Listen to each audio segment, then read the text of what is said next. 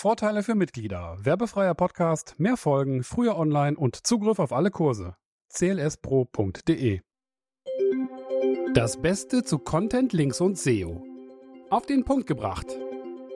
Folge 5. In nur einem Jahr von 0 auf 100.000 monatliche Besucher über Googles organische Suchergebnisse. So der Titel eines Blogbeitrags von Tyler Hakes, veröffentlicht am 28.11.2016. Der Beitrag ist jetzt 2,5 Jahre alt, aber dennoch hochaktuell. Und was das für eine Perle ist. Aber wer will denn heutzutage nicht wissen, wie man mit SEO-Techniken innerhalb von einem Jahr 100.000 monatliche Besucher erreicht? Ich meine, das ist doch das Geheimnis und Tyler entschlüsselt es hier komplett. Ich benutze zum Zusammenfassen bzw. zum Markieren, welche Textstellen denn jetzt besonders wichtig sind, ein Plugin in Chrome, was mir die Textstellen, die ich markiere, gelb hinterlegt. Das Problem? Fast der ganze Beitrag ist jetzt gelb. Okay, ich versuche hier dennoch so zügig wie möglich durchzukommen. Let's go! Das Portal College Raptor, ein Vergleichsportal für alle möglichen Colleges und Universitäten in den USA, ist gerade mit einem großen Investment versehen worden und hatte genügend Budget, um jetzt tatsächlich etwas zu unternehmen. Das Problem? Website-Traffic von Google gleich 0. Kein Content auf der Website und keine Links. Tyler musste demnach 3 Sachen veranlassen. Nummer 1, genügend SEO-relevante Inhalte kreieren, also Informationen zu den Colleges, für die Studenten und natürlich auch für ihre Eltern. Zweitens, einen Haufen Links aufbauen, sodass diese Seiten auch eine Chance darauf haben, zu ranken. Drittens, für College Raptor war es auch noch wichtig, Traffic über die sozialen Netzwerke zu erhalten, denn das ist dort, wo sich die Zielgruppe hauptsächlich aufhält. Eine Sache, die Tyler gefühlte 20 Mal in diesem Beitrag wiederholt,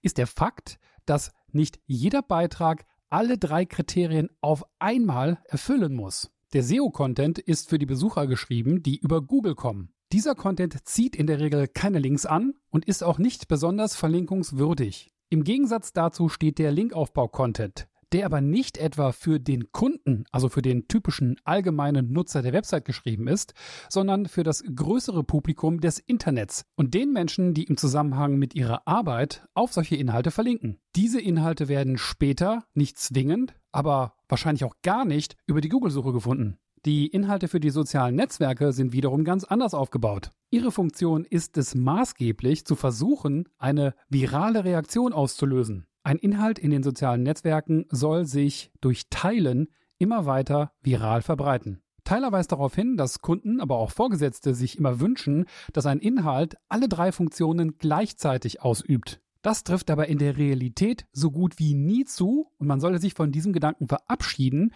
sodass die Inhalte, die man erstellt, tatsächlich bestmöglich ihren eigenen Zweck erfüllen können. Dieser Podcast wird zum Teil durch den Linkaufbau-Onlinekurs ermöglicht. Du möchtest die genaue Vorgehensweise der effektivsten Linkaufbaustrategien lernen? Dann schau vorbei auf linkaufbau-onlinekurs.de. Tyler konzentriert sich in seinem Beitrag hauptsächlich auf die Link-Building-Inhalte. Er beschreibt und gibt auch Beispiele dafür, was diese Inhalte können müssen, um tatsächlich ihr Ziel erreichen zu können, so viele Links wie möglich anzuziehen. Er schreibt, vergesse in diesem Zusammenhang deine Hauptzielgruppe. Denk eher an die Autoren und Publisher auf anderen Websites. Worauf verlinken die eigentlich? Reputable Websites verlinken nicht auf einfache Blogbeiträge. Dafür braucht es schon eine besonders attraktive Grafik, eine neue Studie oder eine besonders wertvolle Ressource. Es reiche aber auch nicht, einfach nur diese für den Linkaufbau konzipierten Inhalte zu publizieren.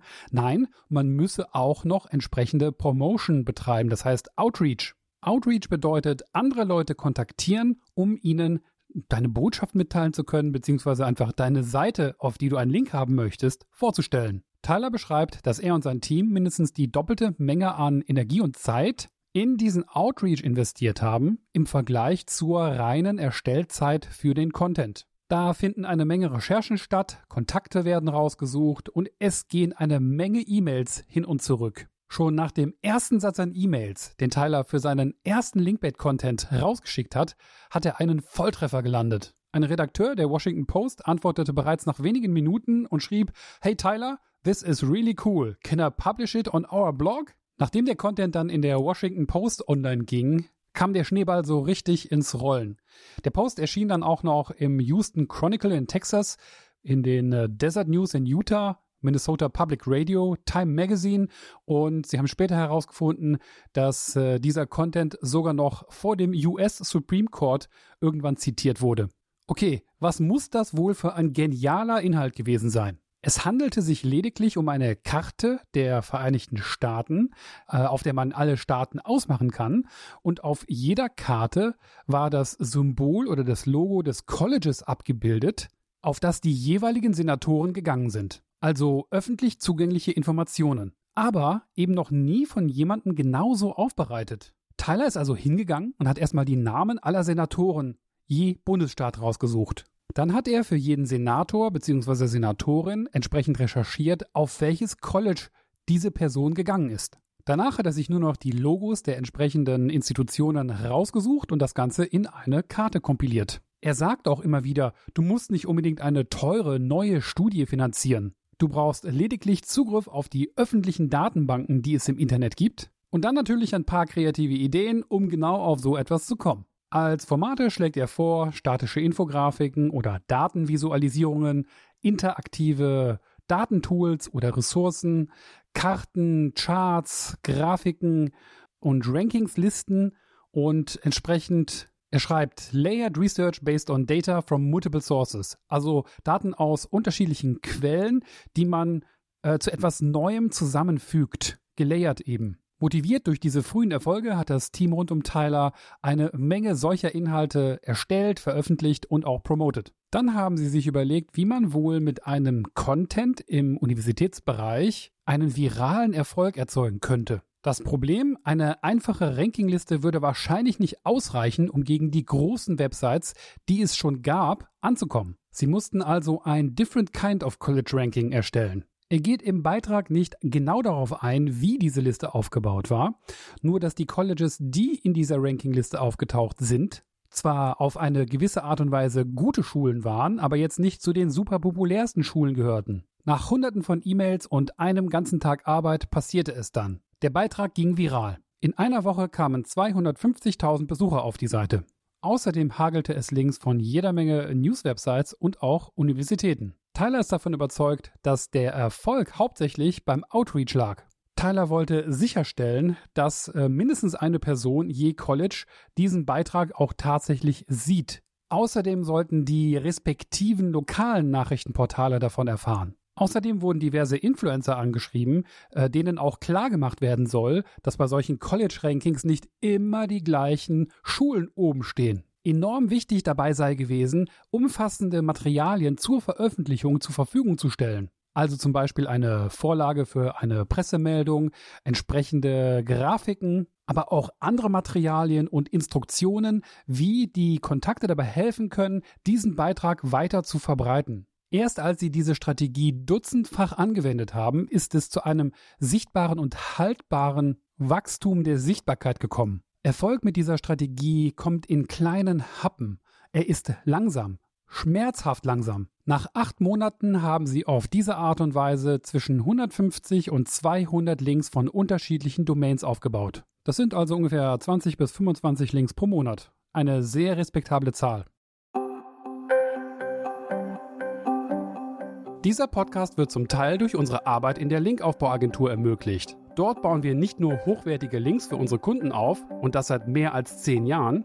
Wir produzieren ebenso verlinkungswürdige Inhalte, Texte für Landingpages, machen Content-Inventare, Linkanalysen und führen komplette SEO-Audits durch. Wir beraten und begleiten unsere Kunden auch bei der Umsetzung von technischen On-Page-Maßnahmen bis hin zu State-of-the-Art SEO-Split-Test-Kampagnen. linkaufbau-agentur.de.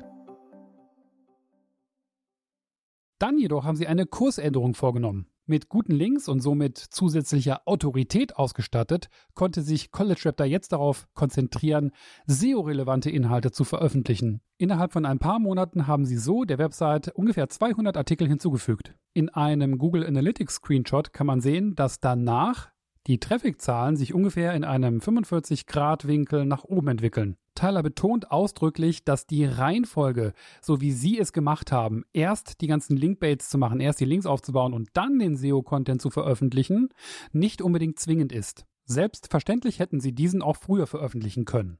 Tyler nennt diese Vorgehensweise übrigens die Trifecta-Strategie. Trifecta bezieht sich auf erstens Evergreen-Content, zweitens Link-Earning-Content und drittens Social-Viral-Content. Tyler gibt auch noch weitere Tipps, von denen ich hier einen rausgreifen möchte. Für den Rest musst du dann den Originalartikel selbst lesen. Er sagt, das Aussehen, also das Design der Website und der Inhalte, spiele eine enorm große Rolle. Es läge wohl daran, dass viele potenzielle Kontakte, also reputable Websites, Personen, aber vielleicht auch einfach Leute in den Social Media. Die Leute kommen auf einen Inhalt, schauen sich diesen Inhalt kurz an, skimmen und skippen und wollen eigentlich hauptsächlich wissen, ob das wahr ist, was sie da gefunden haben, ob es wirklich tatsächlich verlässliche Informationen sind und nicht irgendwelcher Spam. Ich finde diese Vorgehensweise fantastisch. Schon seit mehr als 10 Jahren weiß ich, dass sie funktioniert. Nicht nur aus eigener Erfahrung, auch aus der Erfahrung vieler, vieler Teilnehmer meiner Kurse.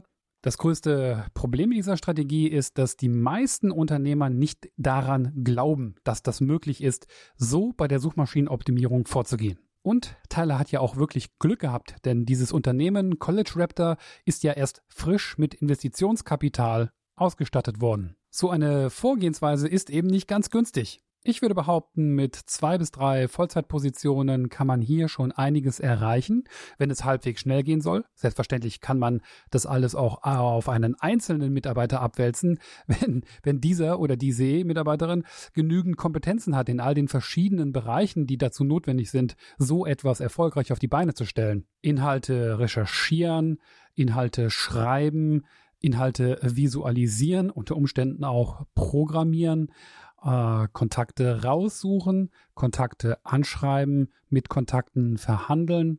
Das sind alles Aufgaben, die dazugehören. Wer dabei wirklich effizient vorgehen soll und ungefähr die gleiche Performance wie Tyler und sein Team hier erreichen möchte, dem würde ich aber schon raten, mit wenigstens 4 oder 5 Vollzeitstellen zu rechnen. Gehen wir mal im Schnitt von ungefähr 3.000 € pro Vollzeitstelle aus, haben wir also ungefähr einen Betrag von 15.000 €, der notwendig ist als Marketingbudget im Monat, um diese Strategie intern umzusetzen. Wer das Ganze bei der Agentur umsetzen möchte, der muss schon diesen Betrag verdoppeln. Zu kritisieren gibt es hier nicht wirklich viel. Es ist selten, dass einer eine so saubere Case Study präsentiert. Wenn du Lust auf so ein Projekt hast, dann melde dich bei der Linkaufbau-Agentur. Damit ist diese Folge zu Ende. Ich hoffe sehr, dass sie dir gut gefallen hat. Gerne beantworte ich deine Fragen, sei es zu dieser Folge oder allgemein zu Content, Links und SEO. Schreib mir einfach. Frische Kontaktdaten findest du stets auf content-links-seo.de. Falls du den Podcast magst und dir viele weitere Folgen wünschst, dann schreib doch bitte eine positive Rezension in der Podcast-App deiner Wahl. Du möchtest Sponsor werden? Dann freue ich mich sehr über deine Anfrage. Bis zur nächsten Folge, dein Sascha Ebach.